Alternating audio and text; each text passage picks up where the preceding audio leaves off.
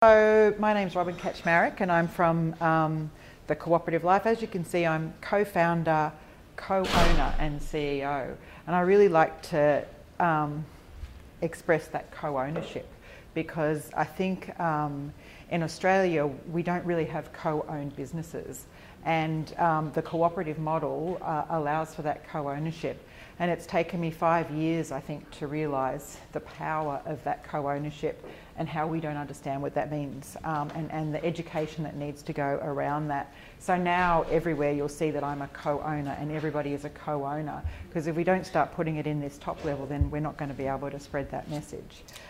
So do I just go down? Okay, so I've got a whole lot of questions, I suppose, that I'm going to answer. So my role and motivation for being in a cooperative, I started out as an aged care worker, got divorced in 2006, 2007, and was working in one of these horrible buildings up the top, you know, to get a job 9 to 5, and I hated it. So I decided, and I wasn't seeing my kids and doing school or anything, so I said aged care. That's the way to go, you know, flexible, you know, I can call my hours, I can still see my kids. So I went and put myself through the course and then got out into the industry, and it was me with a list of people to go and see, and it was shocking, pretty shocking. The agency that I work for, I couldn't get in contact with them. If there was problems, you know, it didn't really matter. They just weren't interested. They were just interested in taking the money. There was no Christmas party. So, you know, all these things that I'm thinking, you know, I don't know about this. And so I decided to start my own practice and do coordination. So, you know, linking people up to packages and things like that. And then I needed to employ staff, and I'm like, oh no, I'm going to go down that agency line. I don't want to do that. So I started to research what else was out there and came up with what they're doing in Europe and the US and the UK with worker-owned cooperatives in this space. And I thought that was just brilliant.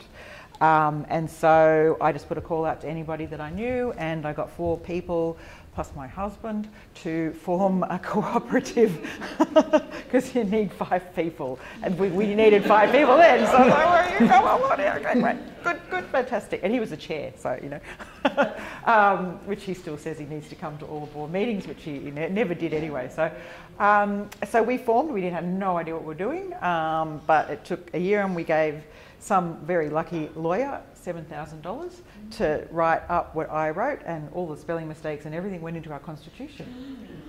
So I'm not that impressed anyway. So and so we started. We had no money. And we were lucky though that Bank Australia gave us an overdraft in case we needed it, but we had 1 customer in aged care and 1 staff member. That was me, and today we've got about 80 staff. So that was in 2011, 2012 that we started. We're now 5 years old, we just had our 5th birthday, and we've got 80 staff, and we see about 130 customers in aged care and disability, 85% disability at this stage, because there is 121,000 people on a wait list for an aged care package until the government releases those, hopefully next year. We can't really venture into aged care just yet. I'm just going to get my water before I... so, but we will swap eventually. Okay, so I suppose the reason that I got into this was that it was the support workers that I really thought was the missing part of this. All the organisations are saying the role's changed, you know, the business is changing, aged care disability is changing from the organisational perspective, and also from the customer's perspective, that they wanted to get, you know, individual budgets in, but the staff was the missing thing. Nobody was really talking about the staff, and the staff is what holds it all together. It's the glue. And so, and it's really about the work of those people. And so we are a worker cooperative, and I'll go into a little bit about that in a minute. But probably the main thing was my feelings that, you know, from work, what people should be able to get is that they should be paid fairly, which was not the industry standard and is not the industry standard in ours, and that they're paid on time. I think these are important things. and that they make enough money to make ends meet on a weekly basis. They can sustain their family, and then they can retire well. I think they're the things that I think are really, really important for all Australians to have. And if you're in aged care and disability, you should also have those as well. And we're not there yet, we don't see that. Okay, so I'm on this one. So I've just said why the cooperative was formed, because it was a group of people who were disgruntled with the current system, and we thought we wanted to do something better. So very much about your problem solving. You know, we see a problem, let's all get together. We don't know much about the cooperative. Let's think, but that sounds good. You know, let's work together. So the 5 people that we got together all could see a problem in aged care and disability and wanted to do something about it.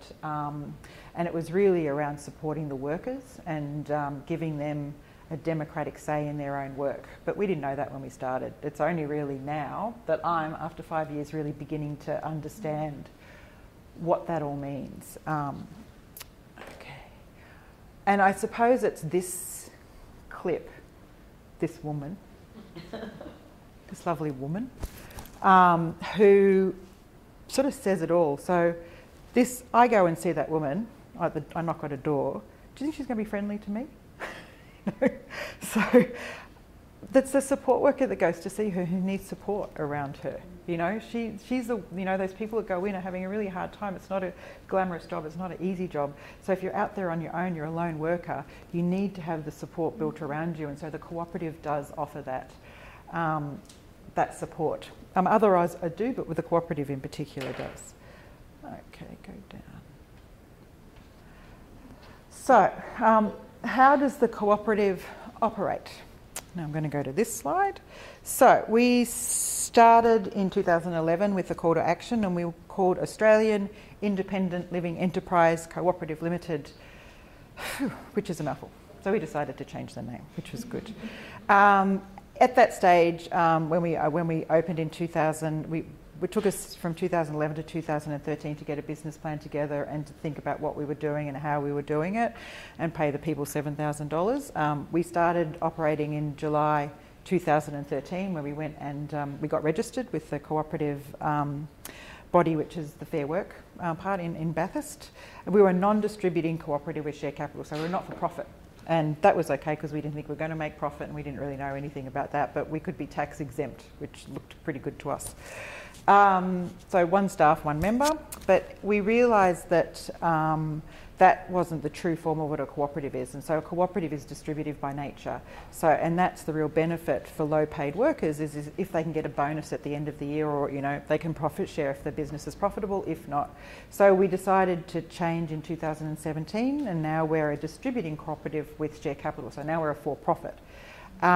Which I'll talk about its limitations and I said we're 80 staff and we've got about 130 customers, but we're growing every day, so that's changing as every day, you know, that we're increasing. The objectives, so all cooperatives have an objective, so ours is to establish and operate an employee-owned enterprise, because our members are our owners, that provides best practice in home care services for frail and aged persons and persons living with a physical, developmental or psychosocial disability. We also include care, therapeutic and allied cultural or social services to the community, and we do secure and well-resourced employment, training and ownership opportunities for workers engaged in the delivery of care and therapeutic allies and services. So we provide aged care, disability, mental health care services to people through NDIS, my home care packages, or self-funded. That's at this point in time. We have 2 classes of membership, and the membership is really important to what cooperatives are. So we are a worker-owned cooperative, so that means that our staff are our members.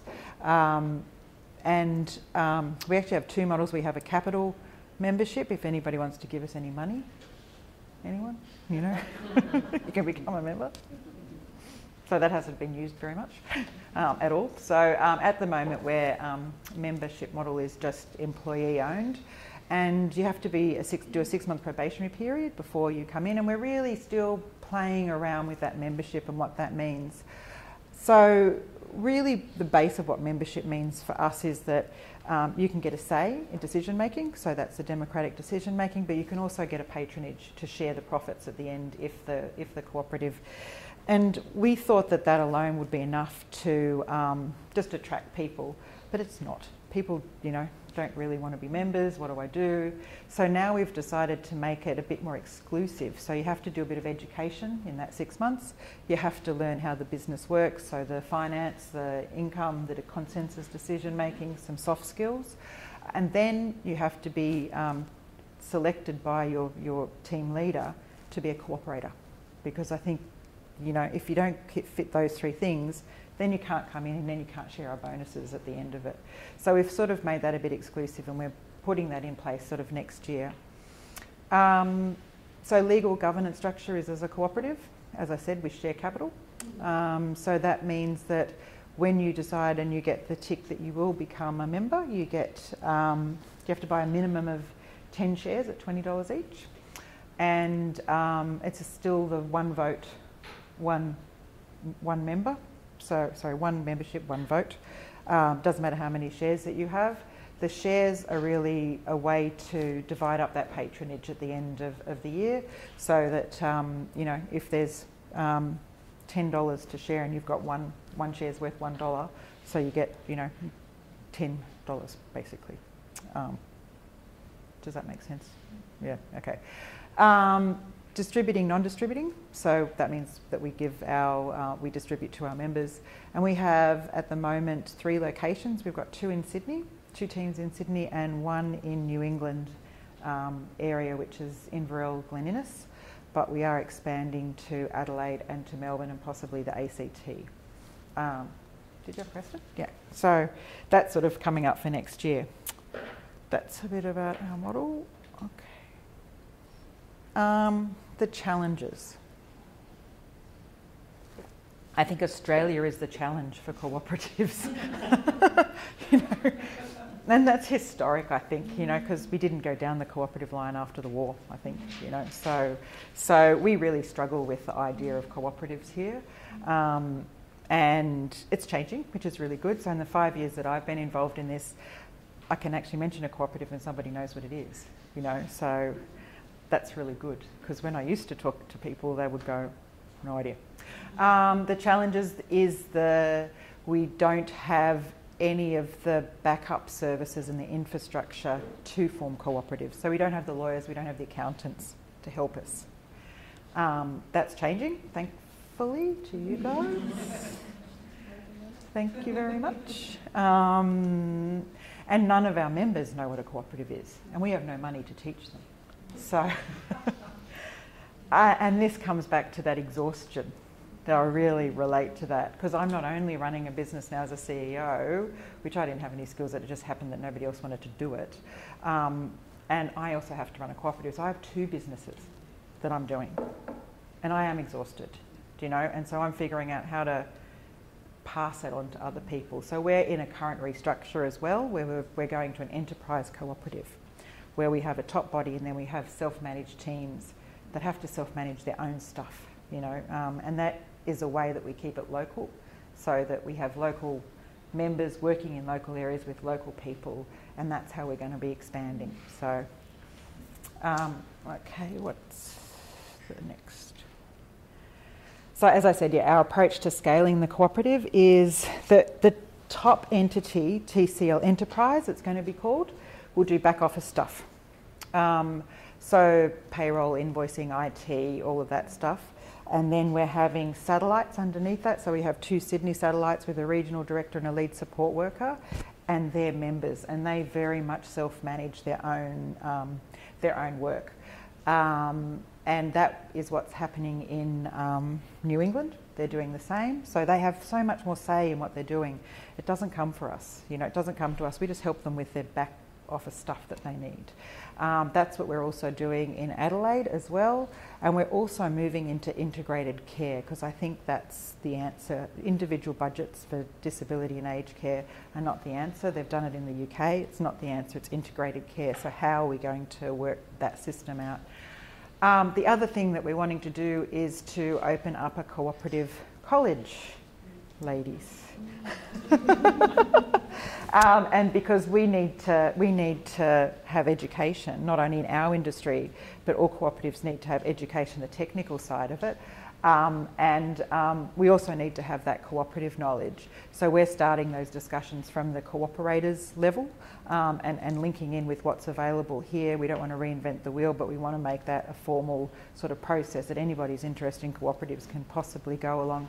And then industry specific, you can do your you know, use TAFEs and say you're going to train in Cert III or you're going to train in, you know, Cert III in this industry. So that's really, really crucial, because the NDIS and aged care are not profit-making businesses, they're recovery, cost recovery businesses, and they shouldn't actually be expected to be, you know, making profits. I don't think it's a community service, or that's my feeling anyway. We need to be looking outside at how we provide that education, and so forming our own cooperative will be the way, and it'll be a cooperative as well, to figure out how we're going to get really good quality education along the way. So they're the two things that we're doing for next year. And I suppose this is my read, the 10 benefits, and I've got a copy of this, but this, I suppose, is your principles, but in a funky form, you know, the 10 reasons that cooperatives rock. And if you want a copy of that, I can send it to you, but I think they're funky things. And that's why I decided to go on to a cooperative. It's those touchy-feely things, you know, that... And I was convinced by cooperators back in 2011, why do you want to become a cooperative? Just become an association. I'm like, it's those that is really important. That's our unique selling point. That's the reason that you know, I go to work, is for all of those things. And that's our cooperative advantage. And we need to be really pushing that as cooperatives. It's the values. It's the democratic principles, it's the participation, it's the ownership, which you don't get in the other entities. And maybe the disillusionment that people are having is because, you know, they're not embedded, those values are not embedded in everything that they do. And cooperatives do that. Internationally, we do that. The opportunities, as I said, this is what we're looking towards. This is probably more medical, but I couldn't find a thing that was more community-based. But really having the patient at the beginning and then all of the things around on the outside so that, you know, it links in. But the people that are at the centre of it would be our members, our staff, as the eyes and the ears that see people in their homes. We've got to be an integral part in their well-being and their care. I mean, especially as we're moving towards an older population that's got chronic illnesses, comorbidities and things like that. I think that, you know, we need to be using... our staff to be helping to fix some of the problems that we're seeing in the healthcare system and community. So my key messages: ownership, democratic control within your governance, what does that look like, and redistribution of the surplus to members, giving back to them. Those are the ones that contribute their time and effort and, you know, thoughts and everything should be compensated, and that's the value of what a cooperative can do. Thank you.